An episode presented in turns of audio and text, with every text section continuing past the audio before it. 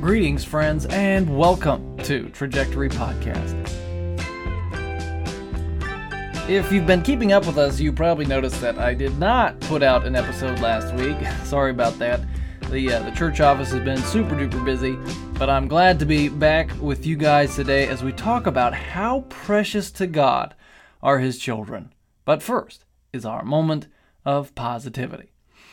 Last night in youth group, we talked about spiritual warfare. Whether you like it or not, every person who is a follower of Jesus has been enlisted in the Lord's army. And it's not like you can just decide to not participate in the struggle. There are no truces or timeouts. Uh, Satan wants to destroy you, and he will pick on you whenever he wants. Okay, so this is turning out to be a pretty lame moment of positivity. The fact is, when it comes right down to it, we are no match for Satan. Satan is bigger, faster, stronger, smarter than we are. The fight is not fair. That is why it's good to remember that God Himself fights for us. We have a champion who enters the boxing ring with us, and his name is Jesus. Satan is no match for Jesus. Jesus is bigger, faster, stronger, smarter. And that's our moment of positivity. Okay, our passage for today is Matthew chapter 18, verses 10 through 14. We finally finished all Jesus' kingdom of heaven parables and are on to the next thing. So, uh, Matthew chapter 18, verses 10 through 14, this is what Jesus has to say. See that you do not despise one of these little ones, for I tell you that their angels in heaven always see the face of my Father in heaven. What do you think? If a man owns a hundred sheep, and one of them wanders away, will he not leave the ninety nine on the hills and go to look for the one that wandered off? And if he finds it, truly I tell you, he is happier about that one sheep than about the 99 that did not wander off. In the same way, your Father in heaven is not willing that any of these little ones should perish. All right, even though uh, this is not a continuation of Jesus' uh, Matthew 13 parable series that we just finished up with, Jesus is still relating something about God to us using a really super easy understand metaphor. Uh, so, in the past, Jesus has talked about fish and farming and even a widow sweeping floors to tell us about God and faith.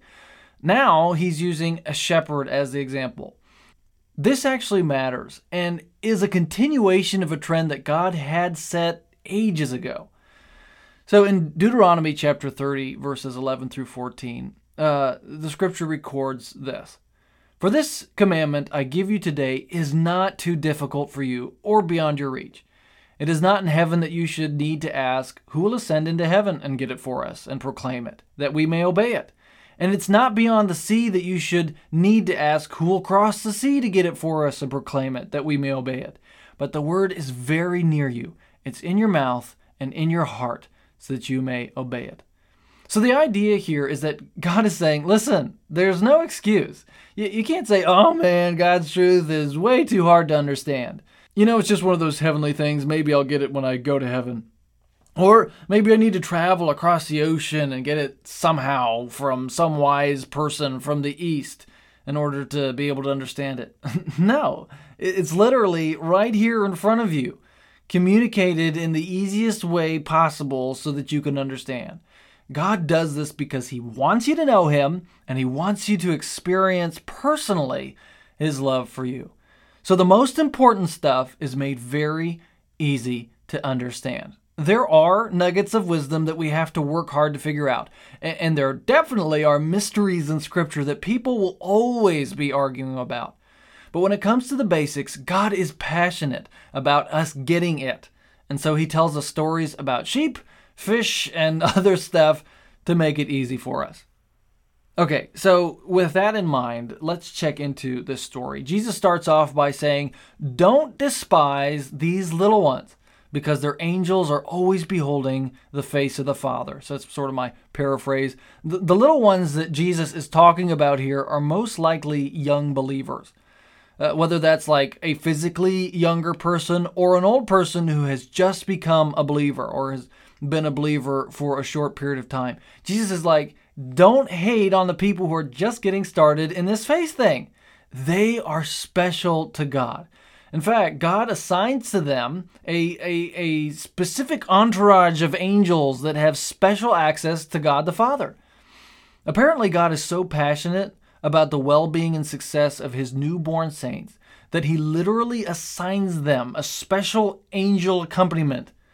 So, while some snobby Christians are looking down their noses at young believers who still have much to learn, God is so concerned with their well being that he guards and ministers to them in special ways with special angels.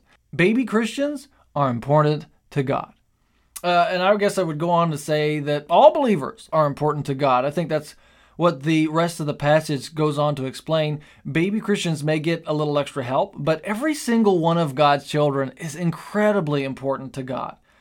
So imagine you have a hundred sheep, and it's your life's occupation to watch, protect, feed, and water, and in all things nurture these sheep. In fact, some shepherds uh, form special bonds with their sheep. So you can just imagine that's happened to you. You you really love your sheep. Then one day the sun comes up, it's a beautiful morning, and you do your normal morning count and come up with only 99 sheep instead of 100. So you count them all again, and then one more time just to make sure. This is when the panic starts kicking in. You literally have like one job, keep the sheep safe, and now one is missing. So you're caught between a rock and a hard place. Do you leave the 99 sheep to go looking for a lost sheep? Or do you count it as loss and go about your business? In the end, it, it depends on how much you care about the lost sheep. If you really, honest to goodness, care about it and love it, you're going to look for that sheep and you're just going to hope for the best with the 99. In the parable, Jesus says that if the shepherd finds the sheep, he is intensely happy. In fact, he's happier in that moment about the rescue of the one little lamb than the 99 other sheep chewing on grass happily in the pasture. Okay, I have one question and then we'll close with kind of an applicable lesson. Here's the question Should we wander away from God on a regular basis just so He can find us and be happier about us than everyone else? Okay, now before you're like, hey, that's just a stupid question, um, it probably is a stupid question, but in my mind, that's kind of like the first thing that popped it, popped up because like, hey, I want God to be more happy about me than everybody else. I guess I'll do some wandering. Uh, so the quick answer to that question is no, absolutely not. Of course not. The parable was for the purpose of us recognizing the intense love and care that God has for each of us as individuals. We are not, in fact, sheep, not not real ones, anyways. And and because God is everywhere, He doesn't have to leave others to track us down. So the story simply helps us grasp God's love for us. To answer the question, though, kind of more specifically, when I was a kid, my younger brother got lost. We were living in Papua New Guinea, and losing a kid in a place like that was kind of scary. Although I guess losing a kid anywhere is kind of scary. We searched high and low for hours before finding him asleep in his room. And yeah, it's kind of dumb. I guess we should have looked there first. My mom was so elated when we found him. But I never thought in her excitement and relief at finding my brother that she cared more about him than us. Should my little brother wander off all the time so that my mom can be more glad that she found him than the fact that in the meantime I was just happily eating cereal at the counter? No, that would be uh, ridiculous and incredibly unkind. Over the last several weeks, we've learned that the good news of salvation is worth everything we own. The man who sold everything he had to buy a field with treasure in it is an example of that. Now we discover that God gives up all he has for us also. The cross, of course, was the best example of this, as Jesus was hung to die, having been stripped of seemingly everything, including his clothes, to rescue us. Even after that, our spiritual well being is something that God is continually concerned about. For this very reason, he assigns us angels to watch and minister to us. God cares about you specifically more than you could ever know.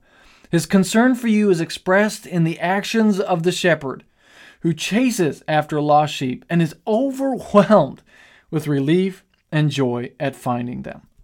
This is a God worth giving your heart fully to, worth chasing with all of your mind and strength and soul. This is a kind shepherd who gladly gave up his life for the sheep. This week, I'd encourage you to learn to love God more. And if you're wandering, know that God is looking for you. Will you keep Him searching or will you be found? Make God's day and come back to the fold. That's uh, all I have for today. Thanks for hanging out with me for another episode of Trajectory Podcast. Until next time, may God richly bless you.